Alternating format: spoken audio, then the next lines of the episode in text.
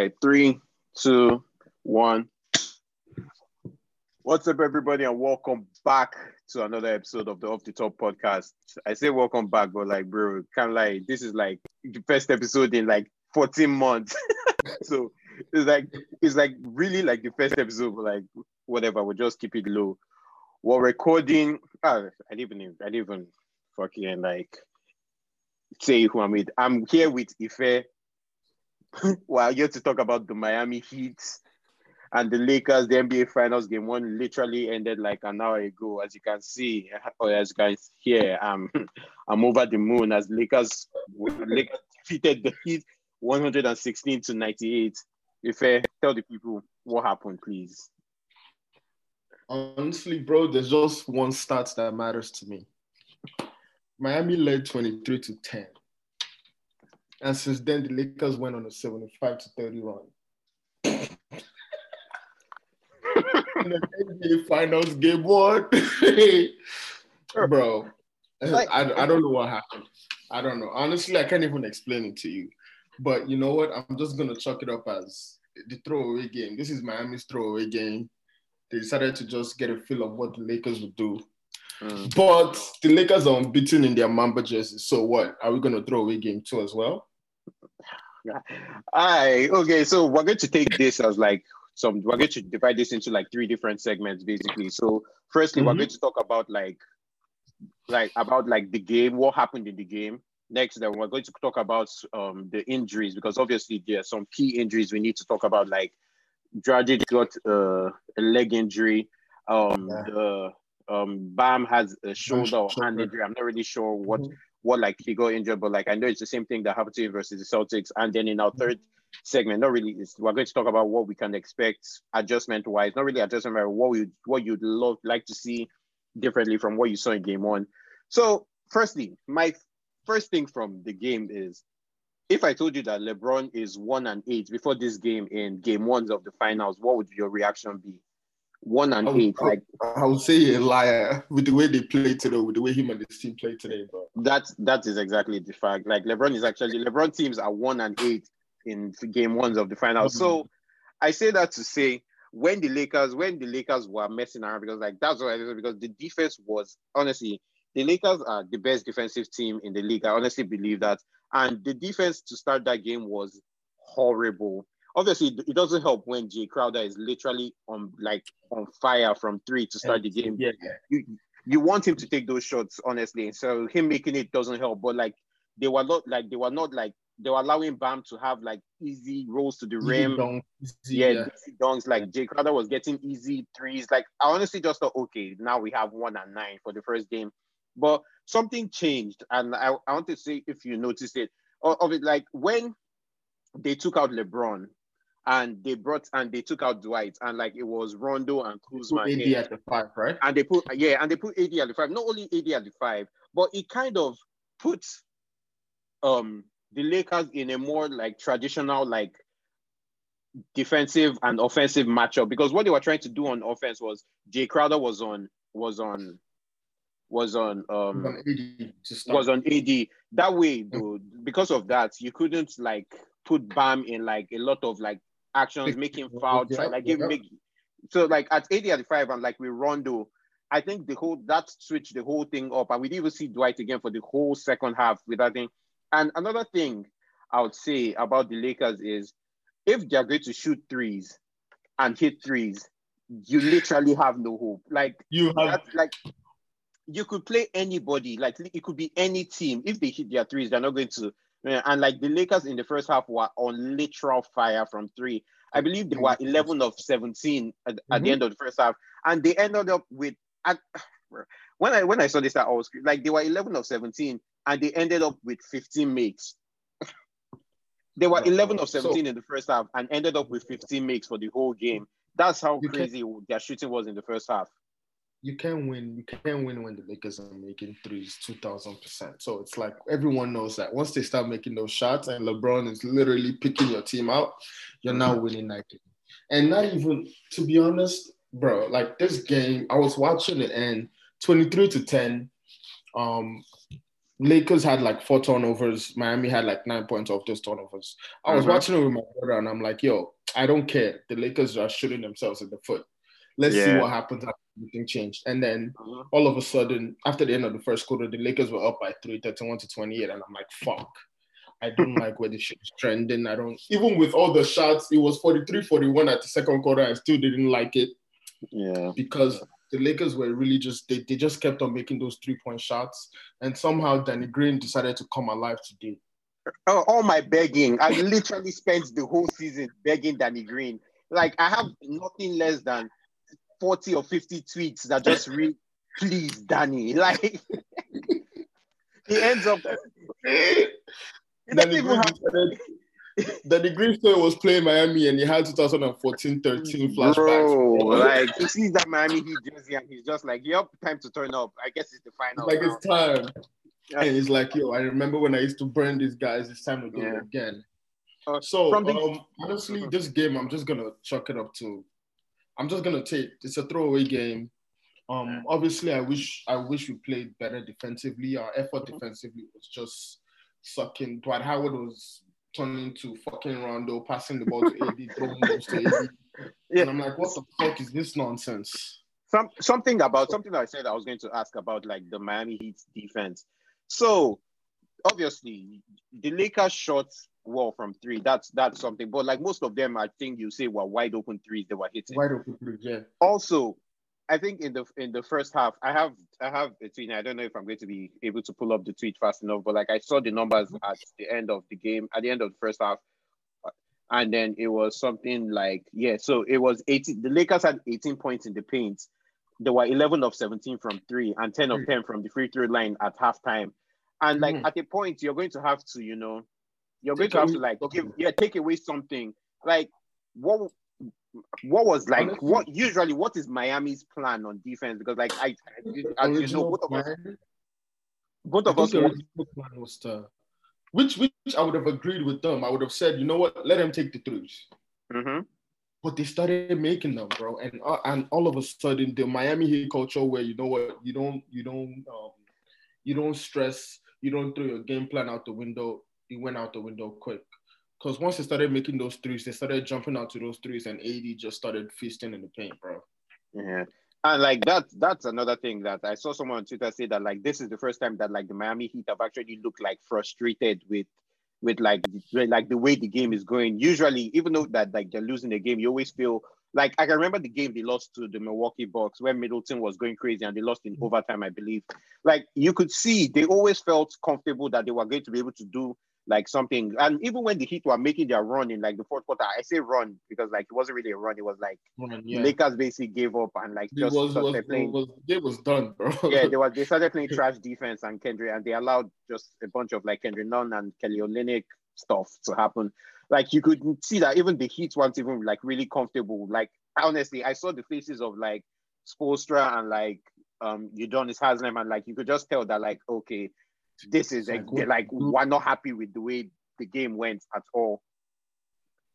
Honestly, I'm not. I'm not even happy with it. The that first half, not even the first half, plus the first six minutes of the third quarter. Yeah, like That they, was they lost the, That was like what I've been seeing from like the Heat. From like the Heat, the of- Heat lost the second quarter 34 to 20 and lost the third quarter 28 to 19. Like that's basically your ball game right there. bro. That's that's the whole game, and Yeah. it's like. Granted, this is the best. I don't care what anyone says. If anyone is going to be like Milwaukee's was a better, nah, this is the best team we're going to face in the playoffs. Yeah. And Yeah, yeah, yeah. Obviously, like obviously, and I don't know. I, I don't know to ask you. Like, do you think the Miami, like the Milwaukee Heat, are better than Houston or the Nuggets? Just from like I said, yeah, from a Miami perspective, do you think they're a better team than those two? Just if you were to think. Um, maybe because I'm I'm not a big fan of teams where you can focus on one person. Like if you guard one person, the whole team breaks down, which is pretty much what the Milwaukee Bucks are and the Houston Rockets. Mhm. If you focus on Harden, the whole team breaks down for the Rockets. If you focus on Milwaukee Bucks, if you focus on Giannis for the Milwaukee Bucks, the whole team breaks down. So it's like I'm not a big fan of those teams. I think the Nuggets, the Lakers, the Lakers definitely. I want to say the Lakers, the Nuggets is the honestly, the Nuggets were the only hard team they played. We can all say, oh, people were picking Portland and Houston. Let's, and let's, I, I 100% agree with you. But like, I think I think the Lakers only face like the Nuggets are, are, are not even like the hardest team. I think the Nuggets are like the only real team. Like in in like the Portland series, you take away Lillard or like McCollum, and like they basically can't do anything. You exactly. take away you take away um Harden and basically like literally all the Lakers are doing were double teaming Harden and be like, okay, score. And then the rest of the team were like, um, um, um, what do we do? But like the Nuggets, at least they have like a whole plan. You give it to Jokic, you give it to this, you give it like they had like ways to do stuff, and the Lakers were able to have. Nuggets played hard, bro. They played hard yeah. for those for four and like, games. And, and, like the thing about the Nuggets is they are mentally tough because like there's yeah. like before before they lost to in five to the Lakers, like they've literally all their remaining games have gone like literally every single Jokic and Jamal Murray like series, I think for their whole playoff career has gone seven games. They've never yeah. lost before seven. So that's how mentally tough they are. I say that to say LeBron, this because LeBron had to literally say, you know what, you guys need to go home, and he closed yeah. them out. Uh, I just I, the reason why I even brought this up is just to like establish how actually good the Miami Heat are. Like the Miami Heat are an actual like good team. Like um, I just saw I just saw I just saw this tweet and I'm kind of like not happy like I'm not happy but like um it's from Woj and he says Miami's Goran Dragic has suffered a plantar tear in of the left foot, sources tell ESPN. And then some other tweets following that is Chris Haynes. He says Goran Dragic exited the arena without utilizing a boot and he wasn't mm-hmm. favoring his foot much at all. And then from Bobby Mike, he says Joe Johnson suffered a torn plantar fascia in his foot during the game two of the 2013 first round versus Chicago. Um, Johnson would go on to receive an injection in foot before each game, and he would struggle to shoot. He shot 25% from three and 41% from the field overall. So from those tweets, from the tweets, basically, it, I think it's kind of like in a way that like God, like Dragic should be able to continue to play, even though he'll be uncomfortable. But like he'll still, I think that's good news for the Heat general because like you like you know you watch a lot of like um, um, football. Like you see when guys get injured and there's nothing like you can't like tell what injured them. That's usually a bad injury. Mm-hmm. and like that's and that's what I was fearing for Dragic but to see that like it's an injury but like it's not something bad I think it's actually like good news for the Heat in general. Yeah honestly I agree. Hopefully hopefully both of them come back. Um I don't know. Um I don't know if I'm I'm curious to see what they do. Did they start Herro as the point guard? Did they bring Nunn back? I don't know. I'm over here just. Yeah. Um. So, okay. Let's let's wrap this up.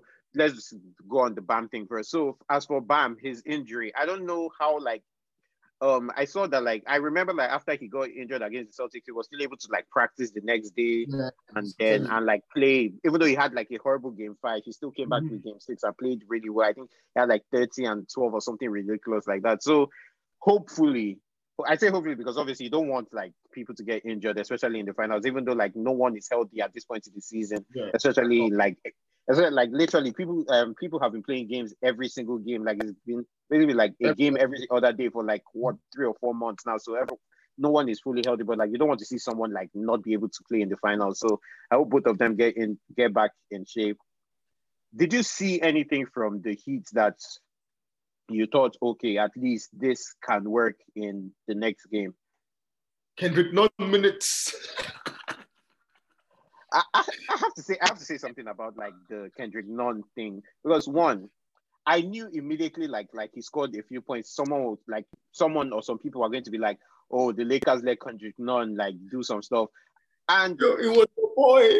AD said it in an interview, and Shannon Sharpe said it. They're like, hmm, yeah, because like it's, it's the most it's the most cliche thing like ever. Like, do you think the Lakers are just going to allow Kendrick Nunn cook them in the Don't like, go just, again, like, like just be like, oh, the Lakers let Kendrick Nunn get loose. Now he has 35 points in game two. Like that, that's not the way it's going to work. But one last like uh, about like don't even Kendrick Nunn, but like Herro and like Duncan Robinson. I don't understand like a, like a whole like a narrative that was going on before the um series started was the Miami Heat have a lot of guys to throw at like LeBron. I don't understand why you have so many guys to throw at LeBron if you're just going to switch literally every single thing the Lakers do Like LeBron could literally pick. I want I want Herro to defend me, so I'm just going to screen with Herro's guy, or I want Duncan Robinson to defend me, so I'm just going to screen with Duncan Robinson's man. What did you think about like that defensive strategy in particular? Um, I so this is another reason why I'm like I'm not really too focusing on this game because I, I don't know because you know you watch film. Erik Spoelstra is a film film god from what I've yeah. and you watch yeah. and you see what LeBron does where he's literally targeting the worst defenders on each team and he's picking and choosing and you just kept on switching everything. That part didn't make sense to me. I was watching and I'm like, why aren't you hedging or doing something in a way where you don't switch, you don't make that switch. Yeah. So I'm not, I'm not, I'm not trying to focus at this point. I'm not trying to focus too much on like those things. If I see it again in game two, and then I'm like, oh, I guess these people are crazy mm-hmm. because they're doing it again. So I'm, I, I honestly thought it was terrible, and I thought they should have done something, which is something you would bring up. If if someone like me that I'm not being paid professionally to to watch, go on YouTube and watch film and see that and decide, okay, I'm not gonna give LeBron what he wants. Mm-hmm. They knew they didn't pay that much money up there. You would be able to see that too and decide that. And the fact that they kept on giving them those switches, I don't know. I don't, I don't, I don't agree with it. And I'm just gonna chuck it up to the fact that it's game one and they're trying to feel what LeBron was doing, and then we'll wait to game two. Okay. And then again, like another adjustment thing for game two is the like I asked you during the series, like, or did I ask you? I just tweeted it, I believe. I was like, so like, do the Heat just play like one big, like the whole, like not even like the whole game? They they just have like Bam and like no other Man. big. Yeah. So Olynyk came in, but Olynyk coming in was more of a result of like Bam getting injured and like garbage right. time. But like for like when the game was still competitive, it was literally Bam at center, and then when Bam was on the bench, it was like Solomon Hill and Iguodala at like center. Mm, the thing about, yeah. yeah, and the thing about like the Lakers is they're literally built like a team from like 1998. They have like LeBron at like six nine. They have AD at like six ten and Dwight at like six eleven or like seven feet. I'm not really sure. Like, you how are you playing Iguodala at center and like Bam as the only big? Do you think the the Heat needs to like play lineups that have like Bam and like Olynyk or dare I even say like Meyers Leonard, even if that's if right. Yeah. Since, since we started with Meyers Leonard, since when the season started. When was when the season started? We are playing with we are playing with Meyers Leonard and what Bam at the beginning of the yeah. season and every, yeah. Um, and then the bubble came. Meyers Leonard got injured, and then we we we literally experimented with different lineups. COVID happened, shut down. Bubble came. They went with Jae Crowder to the four. I didn't complain because other teams, if you notice, the other teams that we were playing were kind of playing small too. Yeah, like like I like I looked and like literally Daniel Theis is the same height as LeBron, and that's the, and, and that's the Celtics center. So so every team we play, we're playing small, so it's cool and all. But when when you come against a team that's really big and they're trying to bully you down low, you can't get away playing Bam, just Bam alone. At some point, I would like to see. Honestly, I want to see. I want, dare I say, Chris Silva Chris Silva is injured. I checked. He's injured. He can't like. Injured? I think he had. Yeah, I think. I think he's been like inactive for every single game. So like that would have been something. Another thing. Some uh, if you see some Meyers Leonard minute minutes, maybe he pulls AD away from the basket somehow. Yeah, and, and the thing, the thing is, I don't even think one is enough. I think it has to be two. I think it has to be like Meyers Leonard and someone else. Yeah, exactly. It has to be Meyers Leonard and Bam. Yeah, you have to like, play. You have to go back to being traditional. And if your other big guy is a three point shooter, then that's perfect. Yeah, at least at least if you play like if you play Meyers Leonard or Olynyk, at least both of them can stay on the three point line while like Bam still orchestrates mm-hmm. from the center. Exactly, exactly. Which is I'm I'm hoping that's maybe not start them, but play them more minutes. Yeah. And for God's sake, get rid of those Solomon Hill minutes. For God's sake. The Solomon Hill thing is such a weird thing because like I don't I can't remember him playing out of nowhere. at all at all for like the Heat. And then at like the Celtic series I just saw like a meme of him on like Twitter and I was like like why is Solomon Hill on like the courts for like the Heat? And then he ends up playing 18 minutes in this game. He goes like 12 6 from the field and 0 4 from three. Like it's, like, where, where did Solomon Hill come from?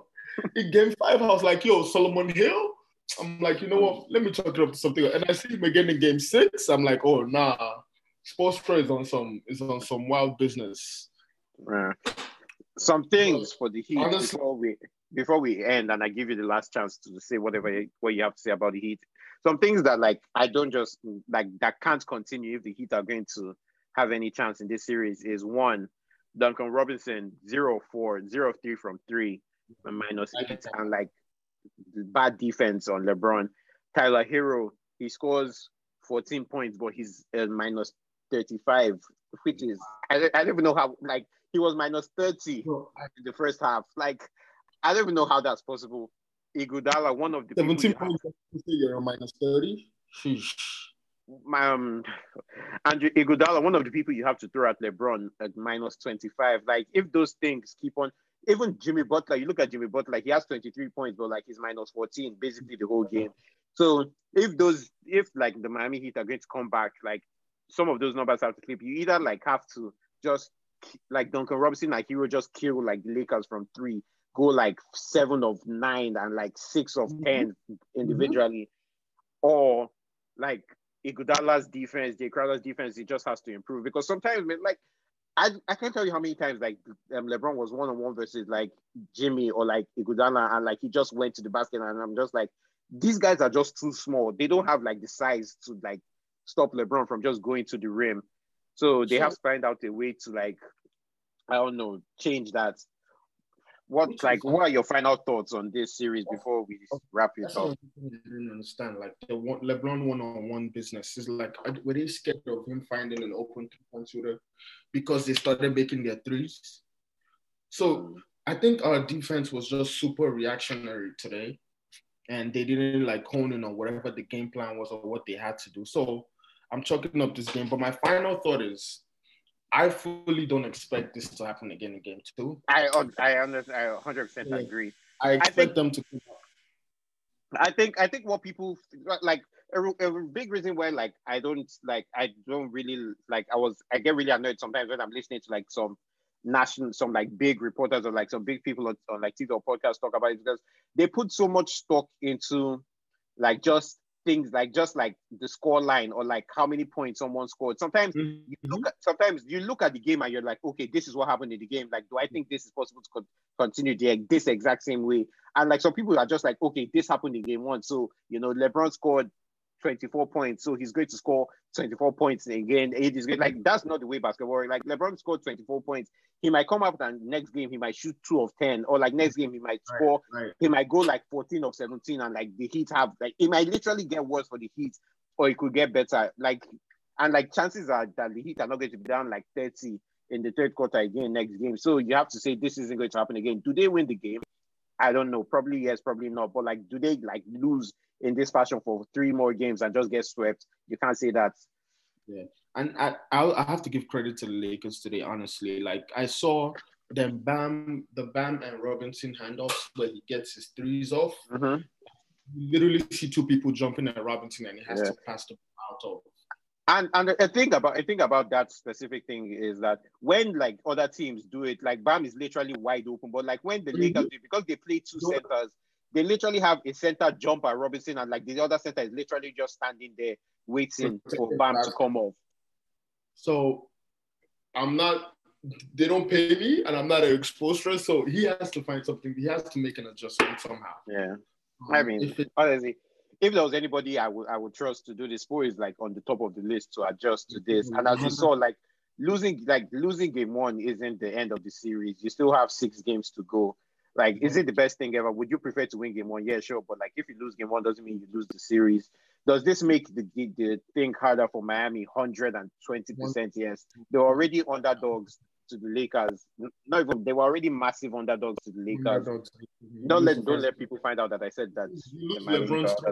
Like, like don't let people find out that I said the, the Heat were underdogs. I still have my brand. They're gonna find out anyway because they're gonna listen to this. I have my brand to protect as we believe Lakers, but you know. Yo, you, you and Bolu need to stop doing that, bro. Both I'm providing. I'm providing, I'm providing my facts. Like I'm put, I like every single time I see a tweet, I just send it to. I'm like, bro, look at this. This is just factual evidence of people saying Heat are going to like give LeBron and the Lakers problems, and he like there's like a whole list of people saying Heat in six and Heat in seven. What am I meant to do? Like, oh, we believe. People need to stop because you know your heart the Lakers have the best. So the Lakers have the best two players in this series, and mm. supposedly Miami has the next best five. But it didn't look like that today. I mean that like that's not the way because like you don't like the next best five doesn't doesn't even equal to what AD and LeBron give you on both ends of the court. You could add LeBron, and AD, and LeBron, especially especially like, AD. yeah, I didn't like I didn't even give AD enough props. I like I need to before we end. Like this is going to be the end. Which I said before we end like ten times already, but this is definitely going to be the end. Anthony Davis, I love you. bro. is- You are literally an you you're a wild animal. 34 He's- points, nine rebounds, five assists, 52% from the field, two of four from three, plus 23, 10 of 10 from the free throw line. I'm sorry. Like There's nothing you do about that.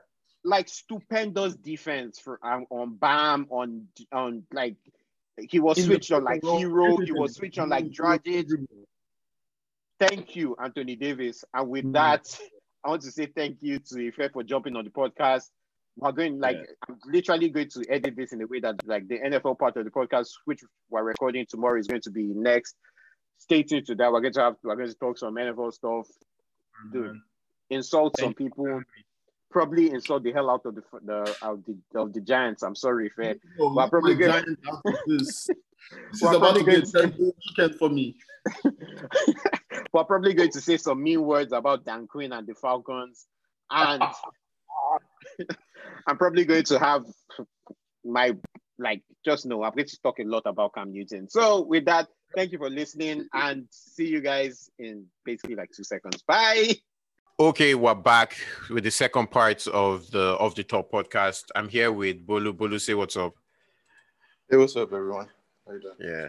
So we're going to talk about some NFL stuff. Bolu also a part of the We Believe Lakers. So I'm just going to give him like two minutes for him to give give some quick thoughts about what he thought about like game one yesterday before we could dive into like the NFL stuff. Nobody, nobody believed in us. You know, It- it's, it's a hard road.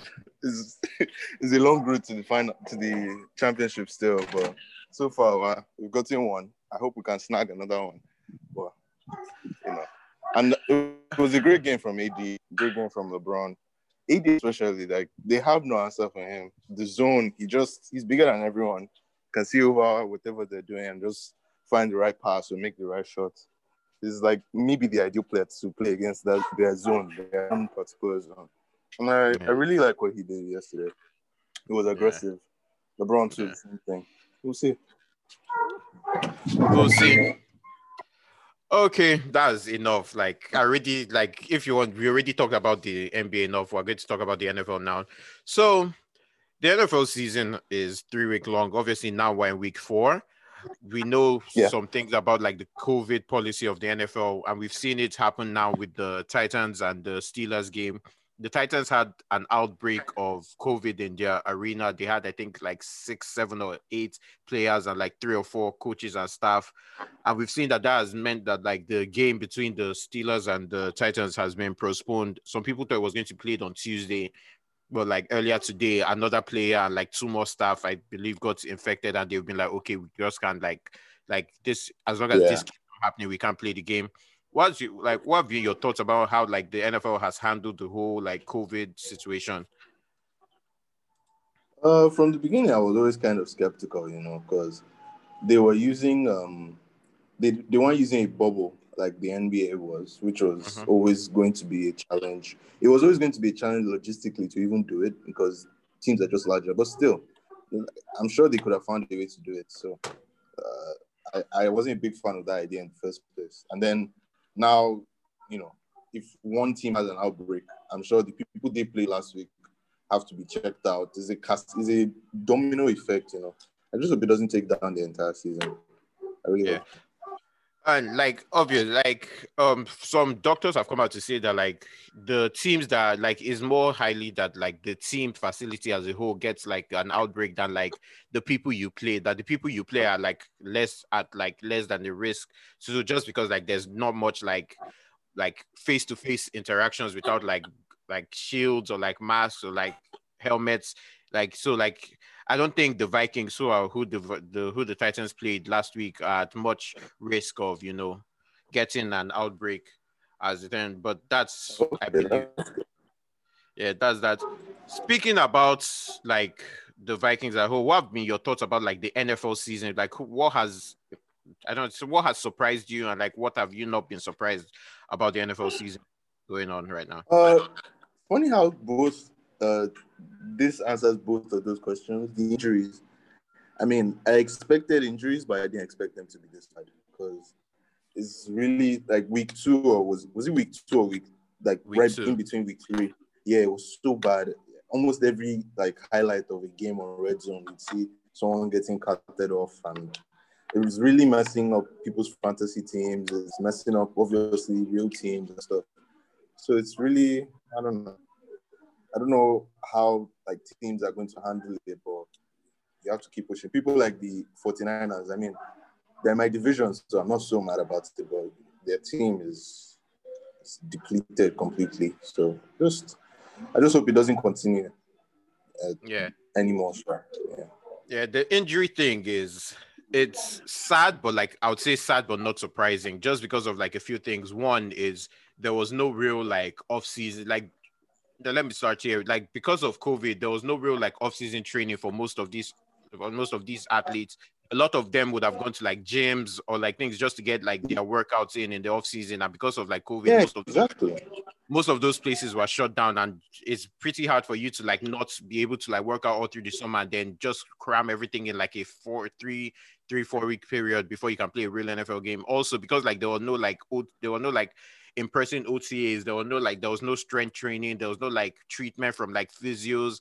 There was no real like you couldn't do anything in the arena coupled with you couldn't really do anything at home. So to come in and like have like four weeks of like intense practices and stuff and then you know straight into an nfl game i'm pretty surprised that it didn't just happen in game one. In week one it took until week two for we to for us to see the full extent of the injury problem but hopefully the thing about this is that as the season goes on and people like the activity ramps up the, the hopefully what we hope is that the people that are not injured right now don't get injured. And the people that are injured the people that are not out for the season hopefully come back and we get the full nfl season. Apart from injuries is there any team? We're going to get to like the two and 3 teams and like the winless and like the unbeaten teams right now but is there any team or any Yeah. like player or like that's surprised you expectation wise this season Uh, teams that overachieving, I'd say, even though they were good last year, I'd say how good the Bills have been. Like, yeah we all know that they have a great organization. They have like great coaches and uh, offensive play callers. But the big question everyone had was how good can Josh Allen really be? And right now, Brian Daboll is calling up his storm. He's calling the perfect play almost every time down the field. It's the perfect marriage between coach and player, and uh, they're really using Allen to the best of his abilities. So, I'm really, I've really been impressed by the Bills. Right now. yeah We'll see how they, And- we'll see how they do. And the thing about like the Buffalo Bills is a lot of people expected them to be good, but like a lot of the reasons why people expected them to be good was not the way like you know when you ex- when you have like expectations of a team, you have like the reasons why you think okay this team is going to be good because of this reason, like their defense is going to be well, but like so far this season, according to like DVOA, which is like a stat that like ranks takes away like a lot of different things that are not. I don't. I honestly don't know how it's calculated, but I trust it but like it's from football outsiders. Like the Bills are ranked sixth in offensive DVOA and like they're ranked 24th in defensive DVOA. So like it shows that like what's actually like carrying them to this like three and no record is like their offense has been just spectacular and their defense hasn't really been what we would expect them to be. And like if the defense could just go back to what to the extent they were playing last season, then oh like only no one really knows like the limits are- or like the heights in which the Bills team could reach. And if Josh Allen keeps on playing to the level he's playing, even though he still has some of those plays where you're just like, like how like what like like what like he He's had a, to play a walking roller coaster. Like exactly like like last year so people was like if you had like Jameis on your on your fantasy team you just like close your eyes and just like hope like come, come on like at like just hope after the game like he has all the fantasy points i think like that's the exact like opposite with Josh Allen. If you have like Josh Allen on your fantasy team, you'd like you want to see every single play because every single play could e- could could either be like a like a 70 yard sack or like a 90 yard touchdown pass because that's how crazy he plays from from down to down. Like he had one, he had like on the game winning like drive against the Rams, he had one play where he was literally sacked for like 30 yards, and the next play he throws like a like a 25 yard pass on like third and like 27, and like I I, I can't understand. Like I honestly can't understand the way he plays football. But like It works, man. It, it yeah, that's all I can say. It works. Speaking about the uh, AFC East, this is where I talk about my New England Patriots, which is the weirdest thing to say because you know it- before this season, even though I like the weird thing is I love everything about like the way the Patriots do that thing, but like I hate everything about the Patriots as like being the Patriots, if if you understand what I mean. But my favorite Yeah. player, like basically my second favorite athlete of all time, like number one is LeBron, number two is Cam Newton. Like there's no there's no debate. He's my second favorite. Now is now the quarterback for them, and I love I love the match. I like I love everything they do. Like a lot of misconceptions about like Cam is about like how he's he hasn't been like this like accurate like passer. He's not like a good passer. He's more of like an athlete than like a quarterback. And like what he has shown in New England is he is none of that. He is. I'm, I say this not even as a joke. He is one of the smartest people in the NFL. Period. Like period. He is smarter than probably who you think is your smartest Yep. white pocket quarterback. He's smarter than that. And this has just been shown in like the New England Patriots. They have they are, they are two and one, and in every single one of their games, he has been a different game plan. In the first game, he runs 15 times. They beat the Miami Dolphins. In the second Yeah. game, he throws for close. He throws for close to 400 yards. They're like basically on the one yard one yard line to win the game. Obviously, they fall short. I'm sure you're happy about that. And on the and, and in the next in the next game they they basically say okay the the the raiders are playing this like aggressive form of like defense on their defensive line let's just run the ball and run they run for close to like 250 yards i believe. Like three different game plans. One is the, the first game their quarterback is doing all the running. The next game the quarterback is doing all the passing. And the third game is basically just the running backs running. Obviously this week they have the kansas city chiefs. So that's a whole nother game plan. Oh, like i can't wait to watch that game personally. But like this just shows how like cerebral when you Yeah. when you when you put in like Bill Belichick, who is like the best coach in the NFL, Josh McDaniels, who is like I don't know what a top three offensive co- coordinator in the league, a top two, like I like the only reason why I won't put him number one is because I love Eric Bieniemy so much and like what he does and like he should have he should have been the head coach of the Panthers. I don't know what they were thinking about. Like they should have kept they should have hired Bieniemy and they should have kept Cam. Oh God! But like apart from that, Josh McDaniels is a top two offensive coordinator. His his play calling, his ability to make adjustments like as the game is going on is just second to none. And when you put that marriage together, it's just oh god, like I'm so happy. Like every single week I watch them play, and I'm just like, this is what Cam has needed his whole career, and he has just come into fruition at once. The defense, though, yeah. the Uh, defense, the- the defense. we'll see how that goes.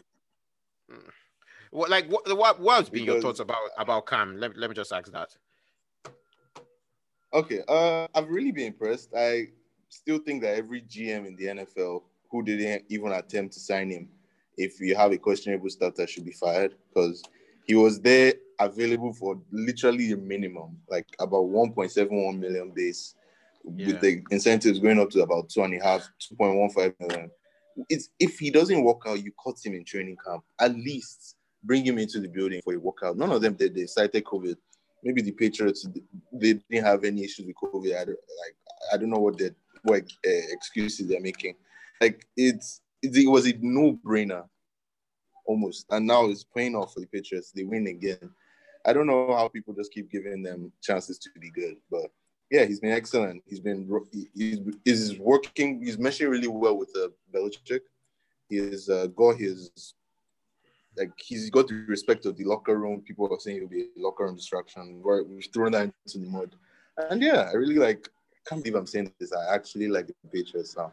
Yeah, so, like like yeah, that's the like that. that's that's that's the dilemma that like a lot of people like in the NFL, like, a lot of people that like watch the league are, are like they're like Cam is such like a likable guy if you actually like don't listen to like all the lies people say about him. But then the Patriots are such a like this like like they've been uh, disliked for so long. And like when you bring those two, like yeah. I, I believe like honestly, Cam and maybe like Russell Wilson are like the only two quarterbacks that could go to like the Patriots and you'd be like, ah, maybe I maybe the Patriots aren't that bad anymore. Like those are like I think those are the only two. Yeah. Oh, okay. That's. I think that's. Yeah, I've talked. The... I think I've talked about um, Cam no, enough for this. I, I, I, gave you space to cook. Yeah, like, like honestly, I could go on for like another like, like okay. I have one more thing to say about like the whole. He wasn't. He wasn't signed by a lot of teams. This is when like you say you say like show me, don't tell me. Like people telling me yeah. about like how how much of like this, like the the medicals was such of like a disadvantage and this and it's like no, that makes no sense. You have Jimmy Garoppolo as your starter. He he's been injured basically as long as, if not more than Cam Newton. You have Nick Foles. He was injured the whole of last season. Like these are your quarterbacks. Like I'm telling you the truth. If Cam is on the field for the Niners last year in the Super Bowl, they probably win if the if if the if the if yeah. the Bears if the Bears have have Cam Newton as their quarterback, any it's of the like Bears, I really want to say. Like what? Like obviously the Bears are, are one team because like they have Trubisky as their starter. But like on, I honestly felt if the Niners had any atom of like guts they would have said, okay, we're bringing in Cam Newton to fight with Jimmy. Jimmy is still our starter, but we're going to bring Cam. But the thing is, you're afraid. Like, don't give COVID as the excuse. You're afraid that like you put all this money into Jimmy and he's going to lose his job. like that's just the truth. Like the reason why is because like the, the Bears are afraid that the Bears are afraid that that Trubisky that Trubisky is going to get benched. Like, not if we get benched, they're afraid that like Cam is going to walk into the locker room and in two weeks he has like all the respect, the all the respect yeah. in the locker room is gone from Trubisky if he if they ever even had respect. Like they, you bring in Nick Foles. Nick Foles is this like normal guy. Like he's not like you like when you think about personalities, you don't think oh, okay Nick Foles. But when you think about community, first you think is like the smile, like six six, massive guy, personality, clothing, like once the like you saw it like even in the Patriots, the Patriots are like this like military drilled organization. You still see like Cam's personality is just too big. Like you can't keep him in check. Like, the, like people just like gravitate towards him. You yeah. see, like you see from like the nicknames. Like, what other quarterback? I like what other quarterback are you going to ask in in a press conference? Like, do you have a nickname for Bill Belichick? And he's just going to come out and be like, "Dollar Dollar Bill." Like, like no other quarterback is is even going to be like, "Yep, I, I, have, a, I have a nickname for Bill Belichick." But like, that's just who Cam is, man. Like, he's just a lovable Bill guy. Belichick and, of all people. Yeah, like bro, like even like normal coaches, like even if it wasn't Bill, like how many how many people have nicknames for their for their coach and they're even like they're like they're not scared to even say what it is. But Cam just being Cam is like, bro, like that's that's who I am. I'm not going to fake it for anybody. Okay, now I think I'm done with Cam. So yeah, like before before we talk about even some of the some of the matchups for week three, I'm just going to go do like a quick exercise. So we have some unbeaten teams and we have some some on like teams without the win. I don't know what word to call them. So the first, I'm just yeah. going to list the unbeaten teams. So we have the Seattle Seahawks at three and zero. Oh. We have the Green Bay Packers at three and zero. Oh. The, the Chicago Bears at three and zero. Oh. We have, oh my god, we have the Pittsburgh Steelers at three and zero. We have the Pittsburgh Steelers yeah. at three. And, oh. we have the Chiefs also three and zero. The Titans at three and zero. We have the Bills at three and zero, and those are all our three and no teams. What teams slash teams yeah. do you not even are not going to be like this good, but are just going to be like bad at the end of the season? If I could ask you. There's only one answer here. It's the Bears. it has to be the Bears. Well, depending on how it goes with Nick Foles, but I think we see, we hopefully have seen the end of um, the COVID nineteen era. I said COVID, sorry, of the Trubisky era. In, Yeah, uh, like he's going to the XFL. Like Chicago. So it in a few years we'll see. I really hope it's done. So yeah. Um the Bears are not legit at all. And I don't know how Matt Nagy won coach of the year in 2018. Looking back at it, it looks more and more fraudulent with each passing day. So I hope maybe Nick Foles can get their uh, passing game going, quick up tempo. That's the style, up fields. So we'll see, Sha, but I really don't believe in the Bears. I don't believe in their play caller. I like Nick Foles, but I don't believe in the Bears. Uh, yeah, my answer. The Bears. Everyone else I- is legit. Maybe even the Titans are legit. Yeah. Uh I I thought I thought about like this question for a while when I was like sending it, and like I wanted to say the Bears, but like I also don't think it's as cut and dry as like just the Bears are, are fraudulent, so like they're going to lose.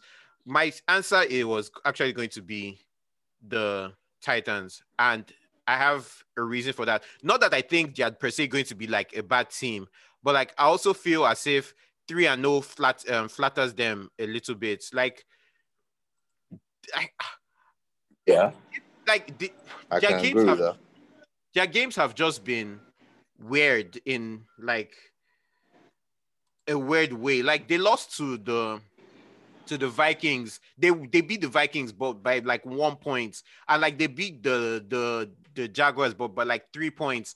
And like they beat the Broncos but by like two points. Like you add up all their wins and it's like this is two, three, five. Like their win, their win, their point differential right now is five. Like Five. I, I, I, Yeah. I don't I don't just But, see how I mean, Seattle makes a living off that.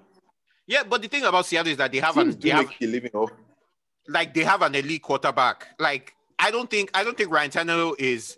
Like if you are listing quarterbacks, I think Ryan Tannehill is like literally at like I think I think Matt Ryan is like the average line of quarterbacks. I think like there's a clear line. It's Matt Ryan, and I I honestly think um, Ryan Tannehill is worse than Matt Ryan. So like I I, I don't just I find actually myself like Tannehill.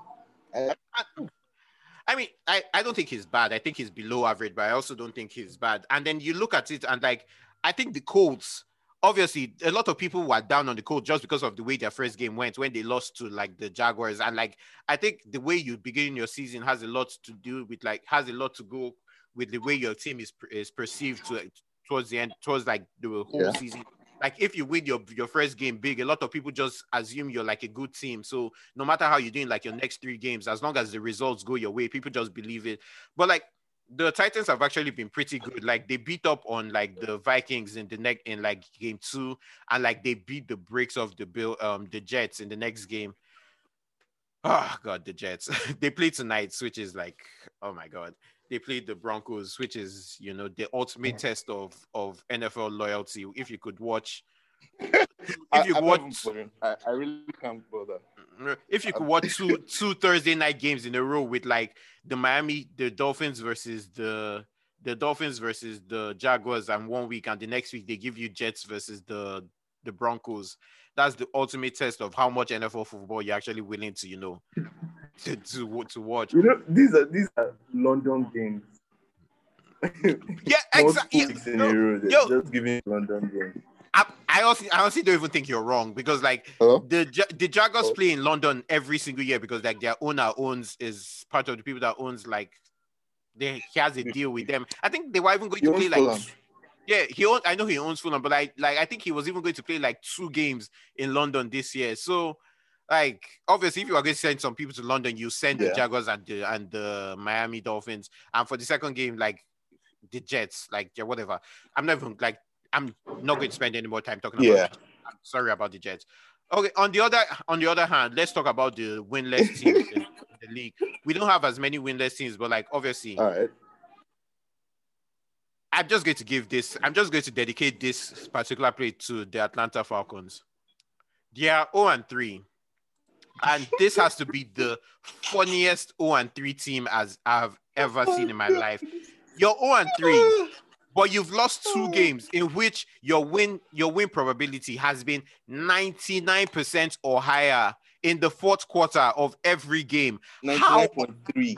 like how on earth do you bottle like how on earth do you bottle two games in a row? Like I understand bottling one game. Like some things like sometimes in sports these things happen. Like you're you're winning a game and like you get complacent and then you know you just bottle it. Okay, you say okay. The way they bottled it, they didn't know the rules of the onside kick, or like they knew the rules, but they didn't. They were scared. Like they gave up the onside kick. Okay, that's it.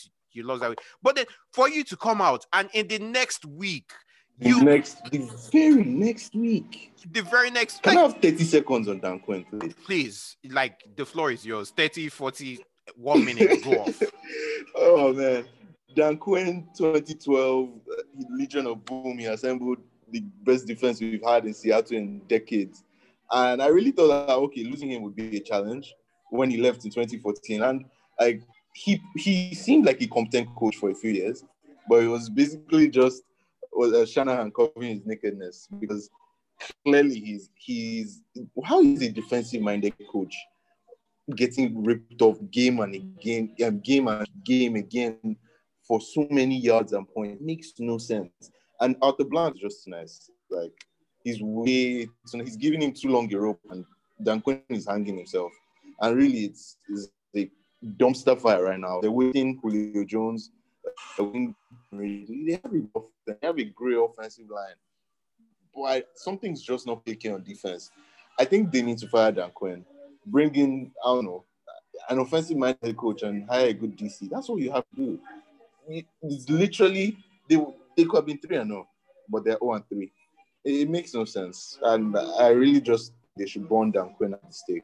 So yeah, Oh, oh that's my that's my that's my rant. Okay. like I like I just feel bad for the Falcon fans because like you have the Super Bowl where you're up 28 to 3 and then you bottle that.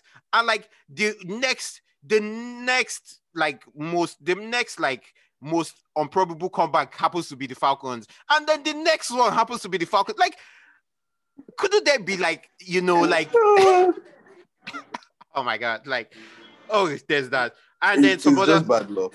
Atlanta teams in general.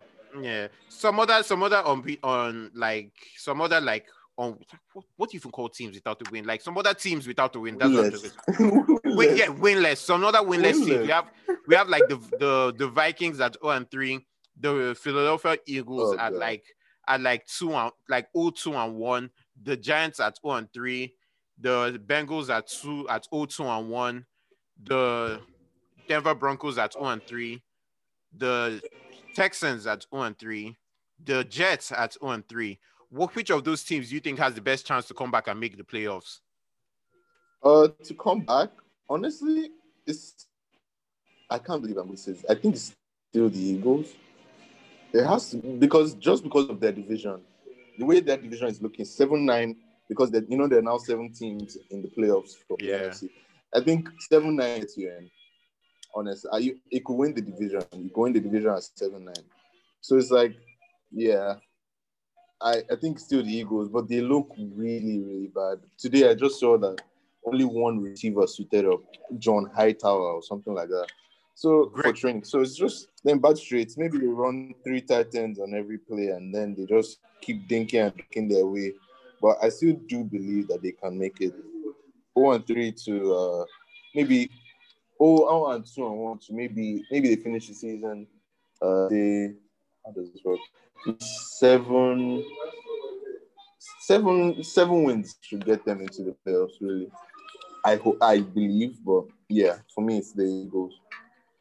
How about you? Um, I think I was like, obviously, the, the, the answer to say is like, if you just look, you'll be like, but, I honestly think it's the Texans for some reasons. One, I think they, of all the winless teams, I think they have the best quarterback. We can all agree that like Deshaun Watson is the best quarterback of all the teams without the win.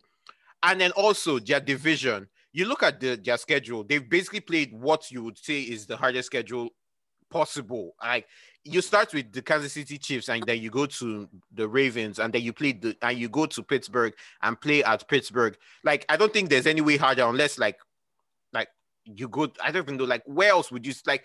What other three teams would you choose not to even play to start the season? The way the way those other teams have started the season, Yeah, and then you look at their you look at their remaining schedule. Obviously, they're in the AFC South, so they played like the Titans. They played the play the Titans. They play the Jaguars, and they play who's the last team?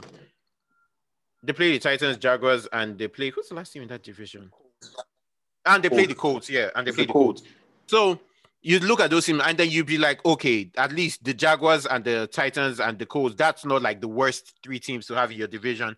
You if you could if you could take wins away from those three teams, you could easily recover. Apart from that, they're out of schedule, they're out of like division schedule is pretty, it's not the worst. Like they played the Browns, obviously they played the, the Lions, they played the Bears, they play the Bengals, they play some they play some teams that you could get wins versus they also played the they also played the Patriots and they played the Jaguars. But apart, those are the remaining. That, those is what I'll say are their only they're, they're, they're only difficult like out of like division games. So I think they have a good chance to come back, even though their coach is a problem. Like as much as like I like their quarterback, I don't really understand like Bill O'Brien as a coach. But like I think what like how you win in the NFL is good good quarterback play and like they have some of the best quarterback play. Do I think they are going to be like do I think they're going to end up like um 13 and 3 or like or like 12 and 4? No, but do I think like 9 and 9 like 9 and 7 gets you to the yeah. It's 9, 9 and 7, right? Just to make sure my mind. Yes, nine and seven. Do yeah, I think nine nine and seven. seven gets you into the playoffs in that in that division, hundred and ten percent. Yes. So I just believe Yeah, that like, they could come back. They could come back and make it. So I actually do like I actually do like Bob as a coach. Uh, Bill O'Brien as a coach is as a GM or whatever his role is that is really my issue. Like he he makes choices for the now, the win now. Because as a GM, obviously, that's why you separate the roles. You know, for the coach to hold the GM in check. Maybe he's looking too far into the future, and if the coach is looking too much into the now, the GM still has to plan for the future of the team. But giving one person those two roles, I don't know how wise that is. And they've been doing it for a while. And their financial situation really uh, soon is not looking up at all. Like they still have to pay. Um, they still have to pay um, Deshaun his big extension, and then after that, they're really looking for money. So we'll see how that goes. They really need to hire someone. to I mean, that's that's what happens. That was that's what happened when you like trade for Laremy Tunsil and then you immediately have to pay him, and then you have JJ Watt that you're paying, and you have David Johnson who you who you traded for that like has like a big contract, and you also have like Deshaun Watson. Like the way the NFL is, is you you have to capitalize when your quarterback is cheap. If your quarterback is cheap, so Yeah. Ah, I don't just know. So I think that's been enough for like just recapping the season so far. Let's get into some like games that are happening this weekend. So obviously we have today's game. Like I'm like one I'm not even going to talk about it. I just want your oh, prediction. God. Like like Jets, Jets, like Denver at the Jets. Who do you think is going to win? I don't even care about the score. Who do you think is going to win? Tie. Oh my god. Three three tie. please, please. Like, I, like you're going to make me spend more time on this that I actually want to. Just tell me who you think is going to win. Like, no ties. Like, I'm not going to like to see a tie because like ties don't happen. All right. No ties. I, I have to go with the Broncos. The Jets actually, but the Broncos are starting some random Yeah, uh, QB. I really don't know. someone named Rypien or someone like What's his that. name? Rypien, like Brandon. Oh, I don't know, Brandon Rippin. And or then something. The, the Jets, they don't have a, the Jets don't have receivers and they don't have running backs. So I have to go Broncos here. Maybe they just run the ball down the Jets through to the win. But yeah, Broncos, Broncos win. But it's not even going to be interesting at all. Like, Yeah, I don't know. I think I think I think the Jets will actually win. Like this, like it's when like an unstoppable force meets like the immovable object. It's like okay, like at what point do the Jets like like reach like the level where? So no, I'm, I'm talking too much Jets. The Jets are going to win. That's very- that's that like okay, that's it. So I'm going to divide this into two parts. Like this is very stoppable force meets very movable object. so okay, some Like, games just No, I'm just- I'm just going to ask you, like, who do you think is going to win? So, like, the Cardinals are going to the Panthers. The Cardinals are 3.5 favorites. Who do you think wins that game? Yeah, I- think the Cardinals do well. The Panthers defense isn't great, and the Cardinals pass game is really moving with uh, DeAndre Hopkins being a very overqualified chain mover, but it's working for them. Like he's getting first downs on almost every pass he's catching. I think he leads the league in um, target share and all that. So if you play fantasy, I don't know, DFS, get him in your, in your lineup this week. The Panthers have no corners. Cardinals win big. But something something to look out for. Something Yeah. to look out for that is in is uh strangely like Hopkins has been injured. He hasn't traveled. He hasn't like practiced for like I believe like two days now. And so like I don't know if he's going to make the game. Like thing about Hopkins is he's one of like the toughest guys in like the league. Like he plays through like almost every single injury. So I don't know if that's going to be a concern.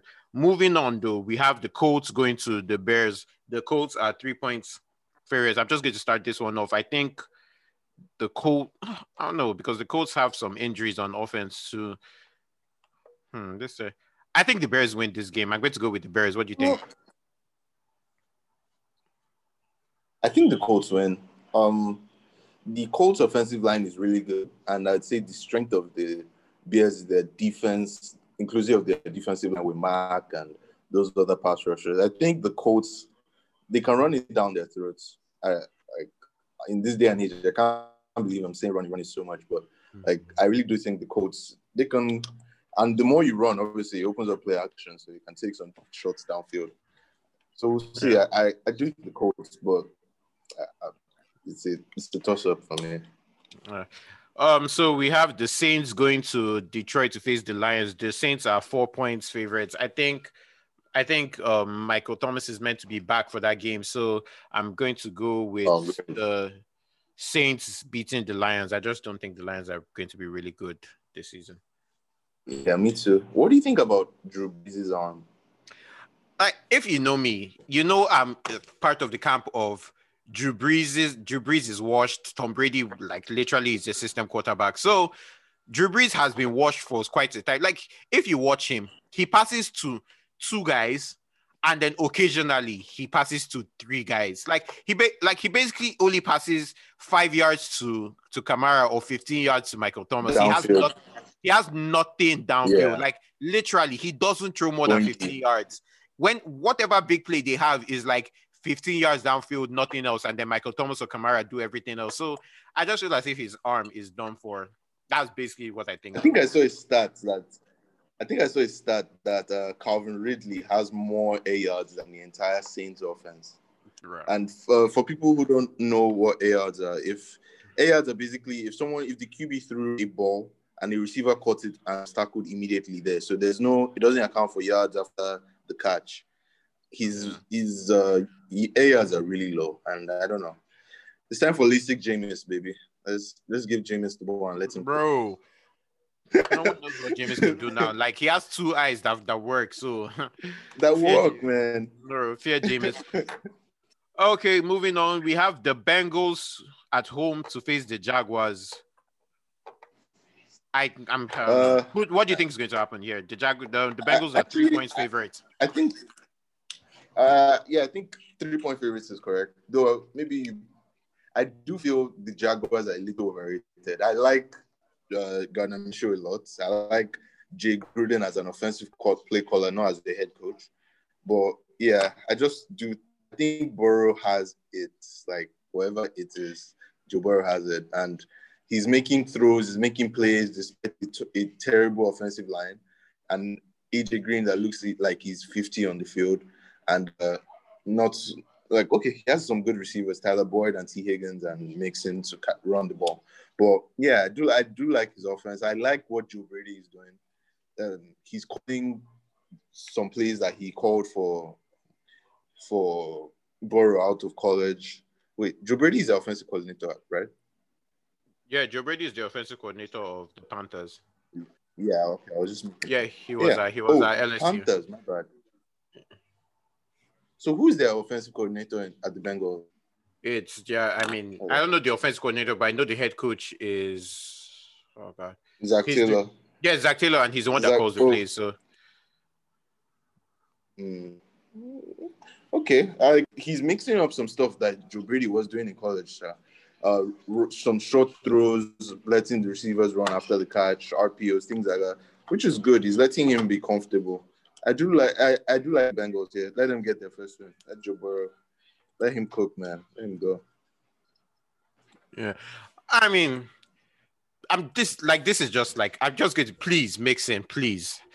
I like please, please, please. Like I beg of you. Like I saw, I saw, I saw a start of like everybody. Like there was this, there was this like start. No, it wasn't a start, but it was like like running backs that like have 70% of their backfield like share like and like Mixon was like the lowest ranked in fantasy of all of them please i beg of you please Oh, please also the the the Bengals the Bengals are like are like 30th or like 29th in the league in play action, which makes no sense. Like run Makes some more no play sense. action, man. Run some more play action, please. Like like oh god, man. Like I don't know. Just, oh, I'm, I'm not. I, I think they're just getting acquainted to Joe and Burrow and everything. I'm sure they'll stop. They'll start running some up their action soon.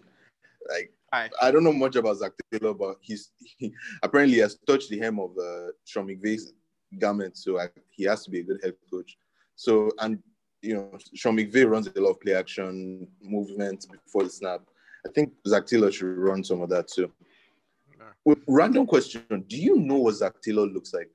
Yes, I know what he looks like because I remember him during the draft. He was like literally the only, only like head coach that was in like a full-on suit in like his like office at home. It was like it was like the I'm weirdest googling his ever. face right now. It was like the weirdest thing ever. He was like in a suit with like a tie and like everything sitting like his like home office, and then th- you you like juxtapose that with like you just you juxtapose that with with like um Ki- um Cliff Kingsbury in like just chilling in like his like living room with like in like in like 70 Oh, acre man. like mansion in Arizona. How about Jerry's Jerry's yacht? like you, like he could have basically been in a Yeah. spaceship. Like I thought he would like I was like, oh like Jerry has gone to space to like to like to like escape COVID. That's how like that's how dope like oh, and also we need to like billion being a billionaire is a bad thing. If you're a billionaire, you deserve to like be eaten by like the poor people. Like moving on. Let's okay. So I have some I, I have some games that like I'm, I'm just going to be like quick fire because like they're just like mismatches. So like we have see um the Seahawks playing the Dolphins. Dolphins at home. Who do you think is going to win? Seahawks. Yeah. Come on, come on, come on. Yeah, Seahawks, Seahawks win. So so we have the, the- baby. we have the Chargers. We have the Chargers going to Tampa Bay. The the Bucks are minus seven and a half. Obviously, I, I'm going with the Bucks. The Bucks defense is elite, and their offense is just good enough to you know to just stay. Yeah. So, so uh, you're going with the Bucks too, right? Oh yeah, I do. I'm, I think Yeah. I'd go with the Bucks here. Yeah. So I we have the Ra- I, I like some of the stuff they're doing. we have the Ravens going. We have the Ravens going up against the Washington football team. The Ravens just got their ass handed to them on Monday Night and like they're going up versus probably one of the worst teams Yeah, in the they're, league. they're going to come out angry I believe that we're both going to, and like without The Ravens- Young. the Ravens, the Ravens are minus 13 points on that. The, the Ravens are 13 points favorites, I believe. Like, I think they're going to beat up by like 24. So there's that. Wow. And then I think lastly, in the games that like just mismatches, we have the Rams playing at home to the Giants. The Rams are minus 12 and a half. Like, I don't just see how this game is even close. My so God. I'm going with the Rams. So, Aaron Donald my house my half sacks today. Yeah. My half sacks uh, on Sunday, sir. okay. So, like, we'll just, Sha. just to like close up the matchups, I think we have a few left. We have the Buffalo Bills going up versus going to Las Vegas to face Jon Gruden, who I know you're a big fan of, and the Las Vegas Raiders. Who do you think is going to? the Bills are three points Um, underdogs. Yeah. Um, the Raiders are surprisingly good, and it's like based. It's their. It's actually their defense this year. Their offense has been. It's all right. It's putting up points, but their defense has been good enough to keep them in games. Uh, but I think I have to side with the Bills here. They, are they at home, right? Yeah, always at, are it's home. an, Hmm. Well, I think I'll I'll I'll go with the Bills. Bills four and But I wouldn't be surprised if the Raiders shocked them. If you if you're a betting person, I'd take that, I'd put that in a tease. You can tease that down to uh Raiders, maybe Raiders plus plus three. Maybe give The yeah, Raiders are plus three right I'd now, but you that. can like, you could probably take it up to like Raiders plus like five and a half or something stupid like that if you want. exactly. Um, Yeah. next thing we have the Vikings going to Houston to face the Texans. I'm going to say the Houston Texans get their first win of the season, and the Vikings go to 0 and 4. So I'm going to take Yeah. the Texans in I that matchup. this is this is this game a loser leaves town match. Like, is your season over if you lose this game?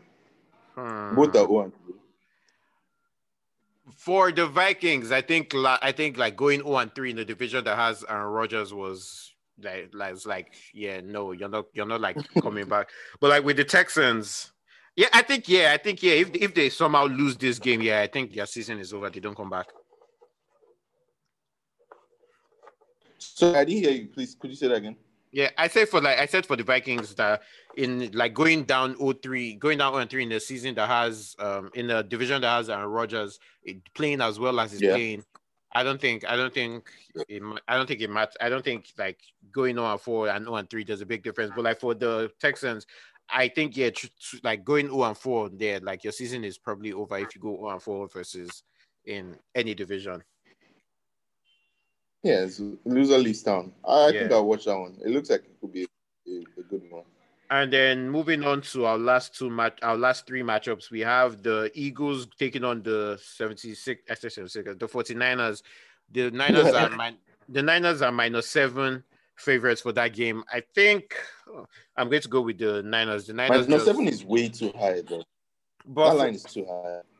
the Niners at home, I actually don't think it's that is that high with like the way the Eagles have been playing, and with the way the Niners like the Mm. Niners don't need to throw the ball. The Niners could literally just run like 70 percent of the time and win and win this game. And I do like I honestly Okay. don't think Nick Mullens is bad. Is he like a starting quarterback? Yeah, No, but like good. I don't He's- think he's the type of I don't think he's the type of quarterback that like you say, okay, we're going to lose if he plays. Like I think he's pretty he's pretty good.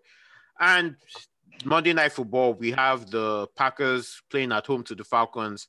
I say the Packers win this game. Their offense has just been clicking at such a level, and Rodgers is playing at like such a high level. And like the Falcons Yeah. defense is just good. Like they lost their like first round pick, AJ Terrell. He was put on like the COVID list. I don't know if he's back or not, but like I don't believe like even if he was going to play, I think like their defense just isn't good enough to stop Aaron Rodgers. So I think yeah, I think the the Packers win. What do you think? Yeah, the Packers fine. Yeah, the Pack, but I do think there'll be a lot of offense. Like it'll- even though the Packers defense is really good, Jaire Alexander is playing some really good football. Uh, their defensive line, Smith, Preston, and Za'Darius, they're really like rushing the passer quite well this year. But I just see like the Falcons have weapons, man. Julio Jones is back, and uh, Calvin Ridley, maybe the deadliest player in fantasy this year. Like also, So- will anybody ever cover Calvin Ridley? Like ever? Like literally every No, single time. He's like he's like 60, he's like 60 yards downfield, like wide open every single time. I'm like, bro, he literally leads the league in like yards. Please cover him. Please. I beg Yeah. of you. if you cover him though, aren't you shading away from Julio? Like that's the Like, problem. That's the Literally, problem. Julio You Julio was even playing in the last game, and like the first game, the first play of the game was like his 70 yard pass to Calvin Ridley. Like, like I'm not even here to talk about Calvin Ridley because, like, honestly, I'd like there's something about you know when you like when you want a player so much on fantasy and like you literally cannot get him no matter what. That's how I feel about Calvin Ridley. So now I just wish I just wish like bad. I don't wish like bad play on him. I just wish bad stats. Like the Falcons could go like 16 and no, as long as Calvin Ridley has like four catches, four catches for like seven yards every single game. That's all I care about. And then last but not least, we have probably like the marquee matchup of the week to me though. I don't know if it's to like every single person. We have Yeah, like the we It have is. the the Patriots going to Arrowhead to face Patrick Mahomes and the Kansas City Chiefs. There's the replay of the AFC ti- the AFC title game of like two years ago, and like the, the Chiefs are favored by ago, the Chiefs are favored by minus seven, which I feel is an okay line. Like the Wow. that the Chiefs, like you're never going to like like you're never going to say like that offense is not going to score points. I think minus seven is a good enough thing. I'm going to say the Patriots win. Yeah, And I'm going to I could tease that to three. Yeah, yeah, Wait, Patriots win. yeah. I think the Pa- I, like I'm, I'm going to give I'm going to give my oh. reasons. One is the Patriots are the best Okay. rushing team in the in the NFL. Like no matter what metric you look at, like EPA, expected yards per play on rushing, like you look at like yards after contact. I think Sony Michel is like number two in the league in yards after contract contact. You look at the way they're set up. They have like James White, who just returned to practice this week. Um, RIP to his dad, and I hope his mom. I haven't heard any. yeah, I haven't heard any news on his mom, but I hope his mom is coming around like sad. just yeah, like just like losing both your parents in like one one like one crash. I one must be must be I can't, I can't even fathom it. But like James White is back, Sony Michel is here, JJ Taylor, an undrafted free agent rookie, has been running super hard from like training camp, training training camp. I believe Damien Harris had was like has is going to be brought back from like the IR, which was like their best running, basically their best player in like like training camp. So they have all those running backs. Plus, you add that to like the the elite offensive line and like basically like the best short yardage like quarterback, best short yardage player in like NFL history. Cam, I just think Yeah, the Patriots game plan is going to be run the ball on first down, get three, four yards, run the ball on second down, get three, four yards, run the ball again on third down, get clock.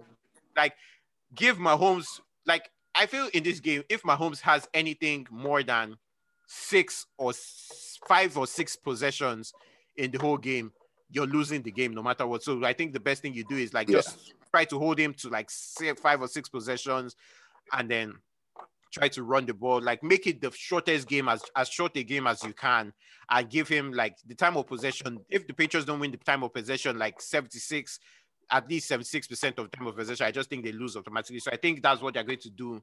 And on defense, I don't know how the how Belichick plans to stop that, but like Belichick is probably like the best game plan when it comes to, like stopping people. So that's honestly why I just think the Patriots are going to win. What do you think? You obviously disagree, but what do you think? uh, I think the Patriots are going to win because Yeah? man, the uh, oh sorry, I meant to say the Chiefs. Why did I say the Patriots? Maybe down. I, I'm I'm with you, but I think the Chiefs win. Uh, their offense is just um, you know, is is otherworldly. Mahomes is Mahomes. The Chiefs are the Chiefs, and the Patriots. Their defense is really missing uh, some linebackers. I think Hightower is they opted out. Some other people in their defense. So Yeah, like they know. lost Just they lost, on they lost they lost Kyle Van Noy. He went to the to the Dolphins. yeah, Hightower, Hightower um, um, opted out. Patrick Chung, who's like a safety linebacker hybrid, opted out too. So like, you know what I mean? Yeah. So it's just um I I just think the uh the, the Chiefs win because I don't know. The Chiefs, man, that's my that's that's really my but I really do expect the Belichick to come out with a very creative defensive plan. Uh, you know, he's famous for taking away the team's best receiver. So and that's Tyreek Hill. So we'll see what he does. It or no, you could say it's actually Kelce. I, I won't be surprised if it's Kelce he focuses in on to take away instead of Tyreek Hill he'll probably he'd rather take his chances with long passes downfield than getting up for 10 yards a catch by uh, Kelce. So we'll see. I, I still think uh, the Chiefs win, but it could be tight, and I won't be surprised if the Patriots pull it out. Okay. All right. To wrap this up, I'm just going to ask like three questions. Who do you think are the two teams right. playing in the in the championship games? And who do you think are the two teams playing in the Super Bowl? Who do you and then lastly, who do you think is winning? All right, NFC NFC game. I'm going. I have to go with my Seahawks, man. The Seahawks, and uh and the NFC. I still think the Cowboys can make it. Hmm, to the NFC Championship. Yeah, yeah. I, I said at the beginning of the season, I'm still like backing the Cowboys to figure themselves out because they have too much talent not to not to be good. But They have too much. we've I- I'll teams- stop you. They have too much offensive talent. Their defense sucks. Like yeah, one, they have, they have injuries. like they have highly paid players on like the way. Like one, I don't think I don't think um um DeMarcus Lawrence has a sack in like one and a half seasons. Like I can't remember last time I'm, I've watched. I've watched like he's he's obviously a good player when it comes to playing the run, but like he can't rush. He doesn't rush the passer efficiently enough. Two, we have Jaylon Smith, another highly played line um, linebacker who cannot cover efficiently. He just doesn't cover like running backs and like tight ends and everything efficiently. So like their defense can't stop anybody and obviously they left yeah. they let their best they let their best corner go in Byron Jones, who I thought was like an elite corner, and like their safeties, they don't have good, they don't have like elite safeties. So like I don't just understand. They went in for they went in for Jamal Adams and they didn't go in for Earl Thomas. So like their defense sucks. I just can't take them seriously without that defense. So continue. So you think it's going to be the Seahawks and the Cowboys? Seahawks and the Cowboys in the NFC game. Though I wouldn't be surprised if the Saints figure it out and are there again and for the, the AFC, this is AFC is uh, Ravens, Chiefs, and I'm going vanilla with that one. Those are the two best teams in the league. But I, I, I honestly wouldn't be surprised if someone like the Bills sneak in. You know, they they they've it happens that now teams play one year in the playoffs, get bounced in one game, and then they get their I call it them scars. You know, you have to get playoff experience. So the next year they go further. So I think I think the Bills they've gotten their playoff scars with that crazy game they played against the Texans uh, last uh, last season. So I, I, expect them to be in and about that AFC Championship game. So yeah, Chiefs, uh, Chiefs, Ravens, Seahawks, Cowboys. To the my championship game picks, and then for the Super Bowl, I'm going funny. I'm going Cowboys, um, Cowboys versus uh, Chiefs in the in the Super Bowl. Mm. Yeah. Uh, who do you have winning? Uh, obviously, I, I can't bet against Mahomes in any in anything. He's going back to back. He, he's the golden boy. So yeah. All right. So I'm going to my picks for the NFC. I'm going to go the Green Bay Packers playing versus hmm. I don't know. The the Seahawks defense, man, like it, concerns me. I want to it's say bad. Seahawks, but like their defense concerns me, and I just don't think Drew Brees has enough to throw for them to win. I know what I'm going to do. I'm going to say the Rams take on the Packers in the NFC game. I don't know. Like I just like the I, I like the look of the Rams. Like they have basically who I believe is the best player in football just on just on talent alone. I think it's between Mahomes and and Donald. And Donald, I think Mahomes is you probably I'm probably going to go Mahomes because like quarterback position is the most important position. But like I just think Donald is just better than like everybody else. Like he's just better. Like I don't think there's anybody that you put in front of Donald that can block him. I don't think there's any two people you put in front of him that can block him. I think it takes like three, three guys to stop him. And then that's like, and then the offense. I just think Sean McVay looked at what he did his first year, and then the next year he tried to do it, but the offensive line just wasn't good enough. And like now they've gotten some more health on the offensive line. They have like better running backs. I just think Todd Gurley was like too hurt to do anything for them last year. They have better, they have like better, more healthy running backs. And like I just think they're going to show they're going to be good this season. And then for the Packers, I just think when you see Aaron Rodgers playing at this level, the only person better oh, than him, the only people better than him is like peak, peak Russell Wilson and like Patrick Mahomes. So like, I just have to go with him. For the AFC, I think it's going to be this. Um, I almost said Steelers, but like I don't know. Yeah, I'm going to go Steelers versus. Really? I'm going to go Steelers versus the Patriots. And the Patriots is just a wishful thinking wishful thinking pick if everything goes right for the. but like, I think I honestly think the the Steelers have the best defense in football. Like, and they play defense in such an aggressive manner that like I, I kind of like just like watching the way they play. They allowed like their corners to like ball hawk and like they just blitz, like they just blitz all the time. Yeah. And like the thing about blitzing, like sometimes you blitz and you don't get there, so like the quarterback like has an easy read or like sweep a wide open. Yeah. But like the thing about the Steelers, they blitz and they're, they're so big at like the linebacker levels that when they blitz, they're basically blitzing, blitzing like D linemen too. So like and they always get pressure. And like the thing about football, if you get pressure on the quarterback, no matter how good yeah, you can cause is, mistakes. Yeah, you force him to do mistake, and their and like their their secondary is is opportunistic. Minkah Fitzpatrick, Joe Haden, all those guys are there to pick off passes. So I just think they are going to make it there. I think the Steelers played the the Patriots. I think the Patriots make adjustments. I also think the Patriots make a, a trade at the trade deadline for like a receiver to like give Oh. them something something more because like what you say about the Patriots, Uh, like they, they have they have I think the most cap space in the league right now. Now the thing about cap space is like they're saving a lot of it to move over until next year because of like COVID. But I also think like they have enough to make one more one more move that like Allen Robinson. I, I think I see that.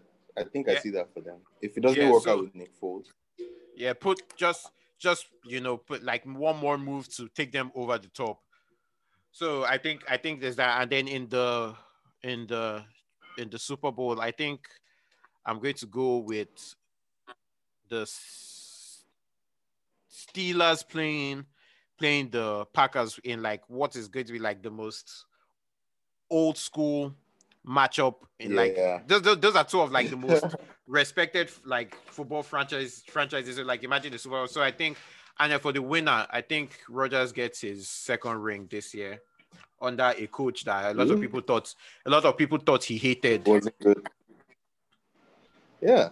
Uh, they've started mixing in a lot of stuff. Like I think first the first year was just getting them to know themselves. This year they looked a lot more comfortable. They're running play action, but they're still giving Rodgers the chance to change the plays on the, at the line and things like And- that.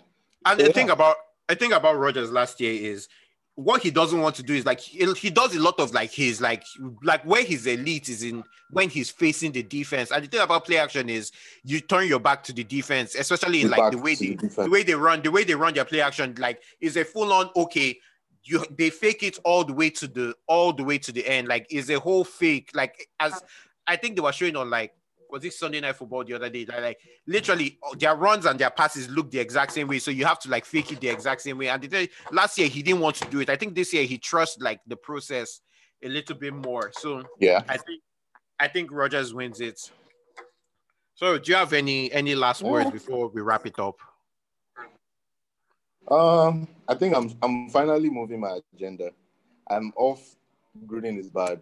I'm I'm now fully on the. Can we fire? Like I'm going to I'm going to spread my my hate across Dan Quinn, um, Adam Gase, and Matt Patricia. Those three they need to be burnt at the stake, quick, fast. So yeah, officially my agenda is over with Jon Gruden. He's proven me wrong. I, I eat my humble pie, but Adam Gase is getting fired before week six. If the Jets know what they're doing, sure. Yeah. Adam Gase before week six, Patricia before week 10, and uh, who was the last one? Adam Dan Patricia, and uh, Dan Quinn. Dan, Dan Quinn is gone. If they try this thing, if they lose next week, he's gone. He has to be gone, right? Because uh, 0 and 3, I'm surprised I haven't sacked him yet, but we'll see. Yeah. He's- So those three. How about you? My last thoughts. Honestly, I just please just stay healthy, NFL people. Don't go out. Yeah. Practice social distancing. Wear a mask. Wash your hands. Use hand sanitizer. Please let the season continue. We've seen like how fun like sports can be with the way the N- the NBA bubble has has happened when people just follow the rules. So please, everybody, please, please, please, just allow the season to go through successfully. and like just normally, if you're like just normally, please, people of the world, don't go to public places. like, if you're going to go to public places, don't go around people you don't know. Like, if you don't know someone, don't go around the person. You don't know where the person has been. Like, just if everybody just you know stayed at home or just practice social distancing for like a good, I don't know, three months, the the COVID would have been gone. So please, it's not too late. Just everybody stay at home, wear a mask, practice social distancing, wash your hands. Don't like just please. Thank you. That's what I have to say. Then thank you to Bolu for coming on. also, thank you to Ife for coming on for the NBA. Ah, no problem. and this has been the Off the Top podcast. Remember to like, subscribe anywhere you get your up, anywhere you get your podcast, Apple Podcast, Overcast, Spotify, anywhere you listen to your podcast. Hopefully, this won't be like the way it was for a night. Hopefully, we have another episode soon. Pro- hopefully another episode next next week and not next year. As for me, remember to follow me on Twitter. Follow Bolu at Bolu underscore addition. I believe that's what his his Twitter handle Yeah, is. yeah, that's correct. And for Ife, I think is at El Sa or something, something, something, something, something. Yeah, Yeah, we'll has- put in put in the notes. yeah. It will be it will be notes and also be in the tweet and the tweets when I tweet them out. As for me, follow me on Twitter at at C H U K X O O and follow the podcast on Twitter at off the pot top pod with an underscore at the end. For that, that's been me. Thank you for listening. Bye. Oh, yeah, bye everyone. That was dope. Thanks for coming on, bro. Thank you. Ah, no problem, man. The podcast will be out. I want to say later in the in the evening. I need to do some stuff. Then I'll edit it, add both of it together, and that'll be it. All right.